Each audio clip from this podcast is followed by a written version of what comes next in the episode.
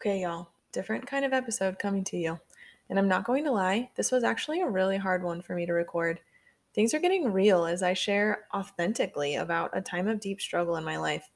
My prayer is that through sharing these deep, dark parts of my journey, as well as the wisdom I walked away with, that you'll be encouraged. Despite the fact that living healthy is hard and challenging and doesn't always feel like it gets easier, I wouldn't choose any other way to live. Because for me, in living healthy and taking care of my body and mind, despite those difficult times, I find so much joy and fulfillment and satisfaction. In my weakness, in those hard times, I get to learn to lean on the Lord more. And in His strength, in those good times, I get to learn to praise Him more.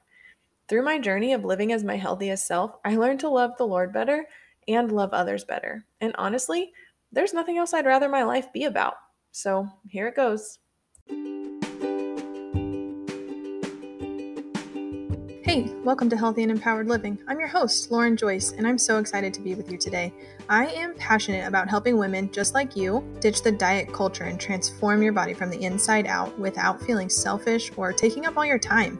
I believe living healthy can be simple and fun and ultimately allow you to deepen your relationship with God and walk more fully in the purposes He has for you. I've been where you are now. I've tried the diets and even got to my goal weight, but it left me feeling just as empty, insecure, and unfulfilled as I was before. It wasn't until I drew closer to God that I experienced that true confidence I was after. So, grab your Bible, notebook, and coffee and get ready to finally experience joy and freedom in your health journey.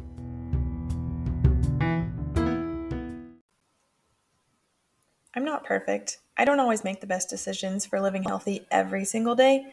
I get sad, frustrated, or angry with myself. I forget to think positively and live in gratitude. I get distracted from all the things the Lord is calling me to focus on. I'm only human. I feel like the Apostle Paul when I say those things. He brags many times in the New Testament about how he was the biggest sinner, a persecutor of Christians, all the things, right? And yet people followed him, longed to do what he did and live the way that he lived because he wasn't trying to prove that he was the best. He only lived for one thing, and that was for others to know Jesus. He had the answer to the problem that anyone was facing at any time, and it was always the same Jesus. If he pointed someone to Jesus, no matter the cost to his personal safety or security, he saw it as a win. He was thrilled. I want to live that way. So I'm going to come to you today completely authentic, vulnerable, open, and ready to tell you that I'm not perfect. I don't have it all together all the time, and I honestly don't always have all the answers either. But I have two things that can help you in anything that you're going through as you are trying to live healthy. I have Jesus to point you to, who knows you better than anyone on earth can know you, who can help you and lead you through anything that's going on in your life, and who can bring true health and healing to your mind, body, and spirit. But I also have years of experience living a healthy lifestyle, professional and expert knowledge in what we as humans can do in order to care for our health, the health of our minds and our bodies. And with the experience and knowledge, I have the tools and strategies necessary to create a sustainable, healthy lifestyle. That being said, I want to share with you where I was in the not too distant not too distant past and then lessons I learned that really can apply to any stage of living healthy that you are in now for so long, I had these expectations on myself that since I'm a healthy living and empowerment coach, I must do everything right all the time. And if I mess up, no one can know. And believing this lie not only left me struggling, but it left me struggling alone. It was a bit of a slow fade into a low place for me. I was going through some changes in the season of life I was in, and this meant shifts in my schedules, shifts in routines, and the people I was spending time with. I was supposed to be able to adapt, to prepare for these changes, and figure out what healthy was going to look like for me in this new season. I knew the answers. I knew I had a hard time with change, and yet somehow trying to do all the right things didn't work. I skimped on my normal exercise routine. I got lazy about it and called it, quote unquote, giving my body rest. Once or twice a week, I did this. And that turned into barely putting any effort into moving my body. I ate an extra serving of dinner here and there, even though I really wasn't hungry. But here and there turned into every single meal. I craved sugar, and because I hate denying myself, I gave in and I was convinced that it wouldn't happen regularly until it did. One day I finally slowed down long enough to notice how gross I felt. I saw a bulging stomach. I felt bloated all the time. I was tired, stressed out, overwhelmed. I was frustrated with myself because I should know better. And that led to anger, impatience with my kids, not wanting to connect with my husband, feeling ashamed and alone and confused. I was a mess and I had no idea how I had gotten there again. All I knew was that something had to change. I couldn't go on much longer this way. I really thought that once I had learned all that I needed to learn to live healthy, that it would come naturally for the rest of my life. Turns out that since each season of life is different, it takes different things to become your healthiest in each of them. Healthy in a past season will rarely look the exact same as healthy in a new season, and that's okay. So, why do I share this? Because despite every way I may feel like I'm messing up or not living up to this standard of expectation I set for myself, to live out a healthy in a certain way. The truth is, I'm a work in progress. I am still learning and growing and becoming my healthiest self each day with a whole lot of help from Jesus. But it looks different than I expect, and it, it takes going through discomfort and hard times to get into a new rhythm. Feeling like I'm messing up or hitting bumps in the road or going through times of struggle doesn't negate the fact that I am still pursuing a healthy lifestyle and living to be the woman that God created me to be. I get to have grace for myself because God has grace for me. And I know I don't have to hide away or feel shame, and I definitely don't have to stay the same or go back to old ways of living. I'm really hoping if you're listening that you can relate to at least parts of my story. So, wherever you're at today in the struggle, I see you. I know how you're feeling. I've been there and on the other side of there a few times over. I want to share with you three major lessons I've learned about what living a healthy life truly looks like. Now, these three lessons really embody the reason I include empowerment in my coaching because understanding these lessons and living in the mindset they provide will lead you to the empowered piece of your healthy lifestyle. The first lesson is that during my journey toward living a healthy and empowered life for the Lord, I discovered this truth. It's just that, it's a journey. There are twists and turns in the road that make it rough, make it rough at times. There are detours that we have to take because of the circumstances around us. And in the case of living a healthy life, we'll never reach the destination on this side of heaven. Let me expand on that a little bit before you get discouraged. What I mean is that getting to an ideal weight isn't the end. Getting to a certain fitness level isn't the end. Training your body to only eat fruits and vegetables isn't the end. There's so much more to health than that because life keeps going on after you meet a goal, which means that you have to figure out what continuing on in a healthy way looks like after meeting a goal or mastering a certain habit. Personally, I like to think of healthy living as always growing and never staying the same or getting comfortable because it's in that discomfort that the Lord grows me the most. As long as I'm seeking Him through that part of my journey and not other things in this world. You may think that sounds like an awful definition of healthy, because how can you possibly ever attain it or see success? And to that I say, the Lord commands us in the Bible to be holy as I am holy, but we know that that's not possible in our earthly bodies. And yet it's the journey we're on, it's the pursuit we live for, because living in the ways the Lord calls us to live is so much more fulfilling and satisfying than seeking after anything of this world. Not to mention, we have an eternal hope that there's so much more to come on the other side. I want to go back to what I referenced earlier about the life and the words of Paul, how he always shares where he falls short. Despite knowing he's not perfect and can't obtain the full promise of the life given through Jesus Christ on this side of heaven, he says in Philippians 3 13 and 14, But one thing I do, forgetting what lies behind and straining forward to what lies ahead, I press on toward the goal of the prize of the upward call of God in Christ Jesus. So, wherever you are in your journey today, keep growing stronger in your body, in your mind, and your spirit. Always seek Jesus first and look for ways to steward well the gift of your body and mind that God has given you for the for your purpose here on this earth. Now, the second lesson that I want to talk about is that not being able to do all the things to live healthy is hardly ever the real problem. Even as someone who knows all the quote unquote right things to do to live healthy, I still struggle to do all these things all the time.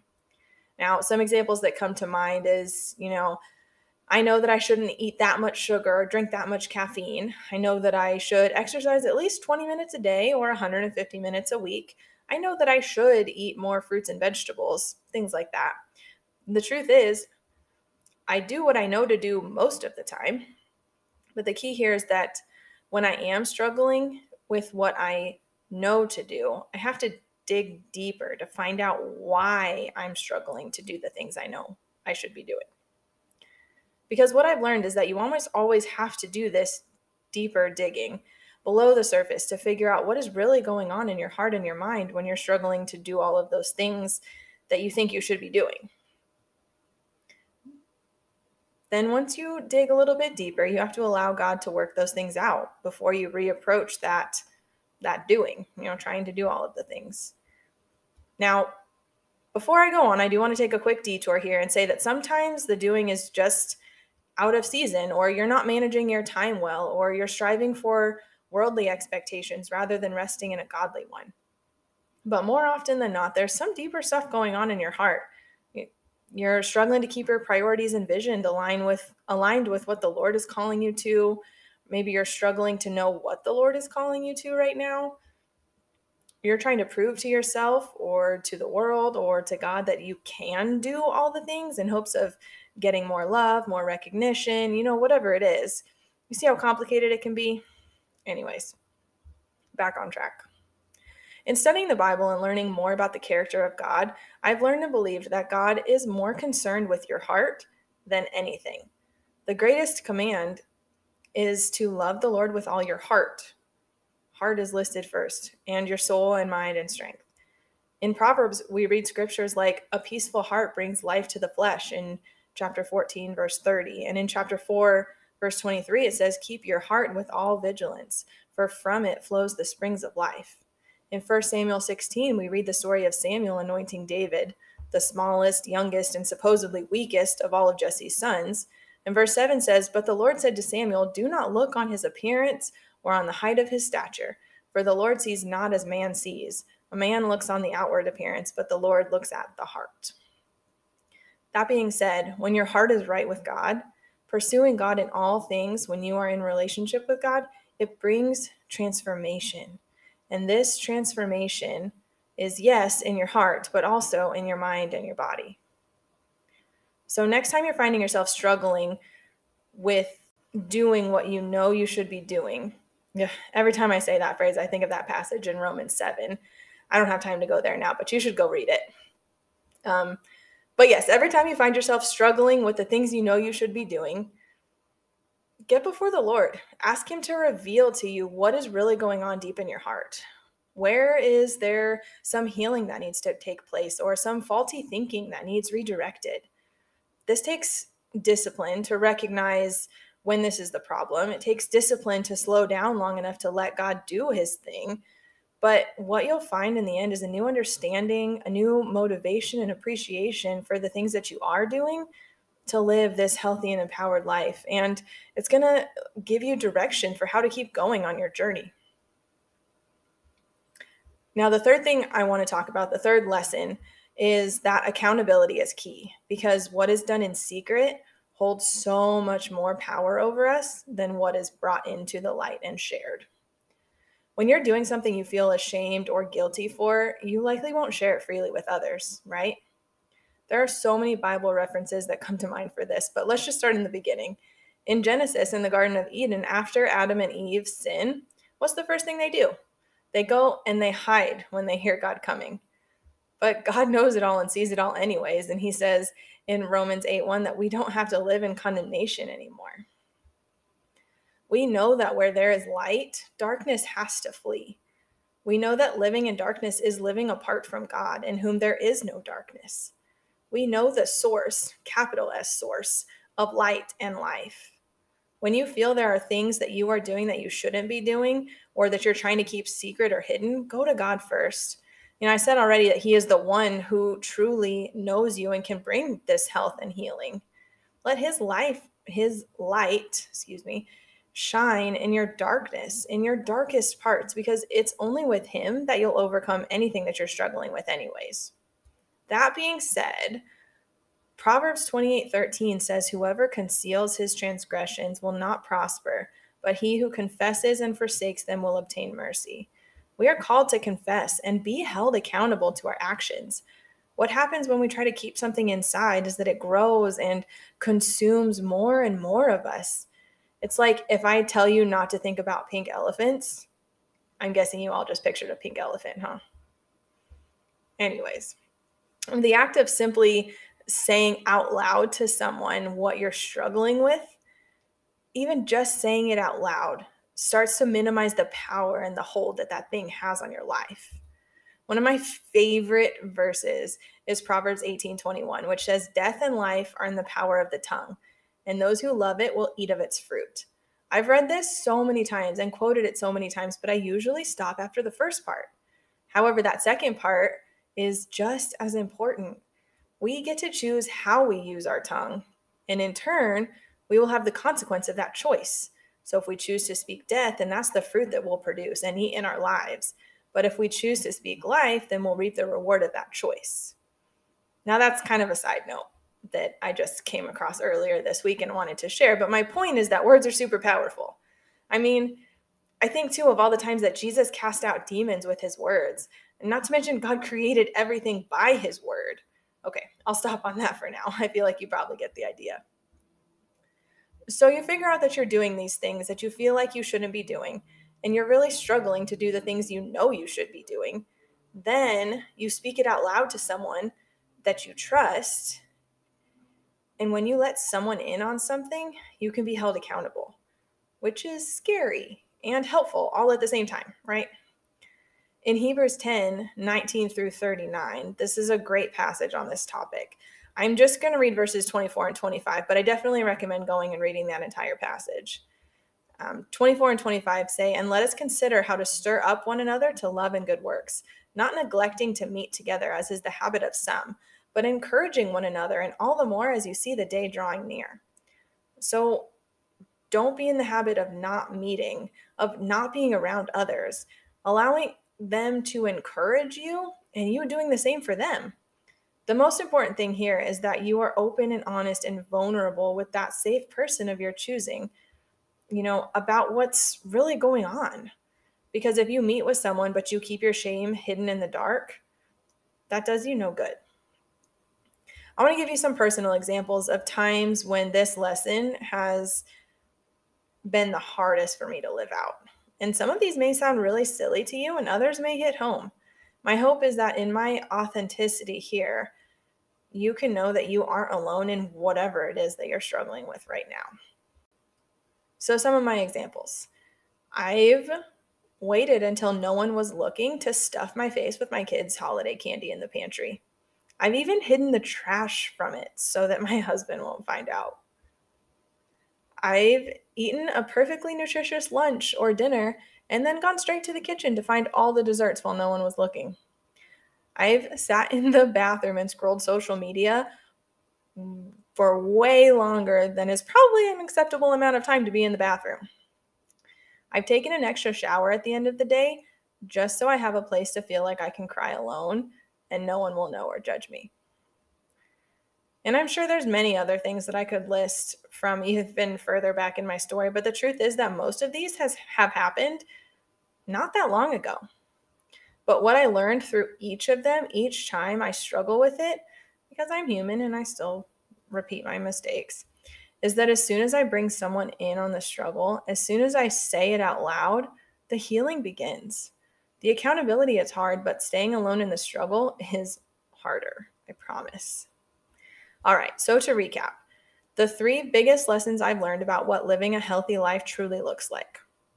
Number one, your healthy life is a journey that will have its ups and downs and new lessons and relearning old lessons and changes through different seasons of life and all the things.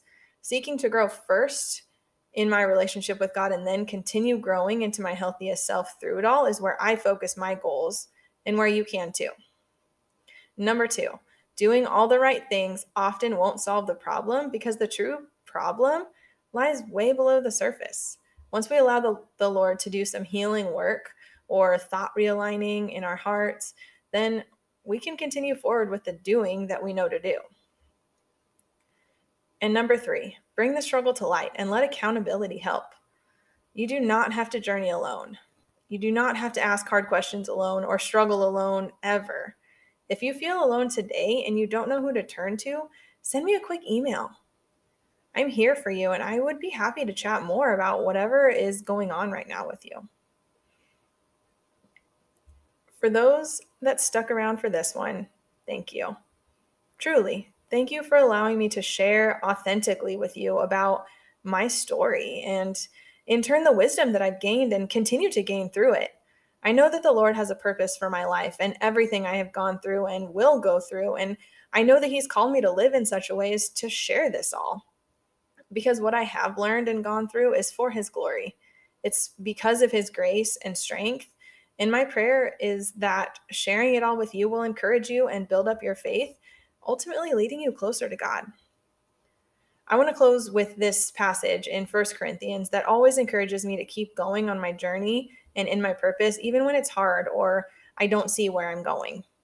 It's chapter 9, verses 24 to 27. Do you not know that in a race all the runners run, but only one receives the prize? So run that you may obtain it. Every athlete exercises self control in all things. They do it to receive a perishable wreath, but we an imperishable one. So I do not run aimlessly. I do not box as one beating the air, but I discipline my body and I keep it under control, lest after preaching to others, I myself should be disqualified.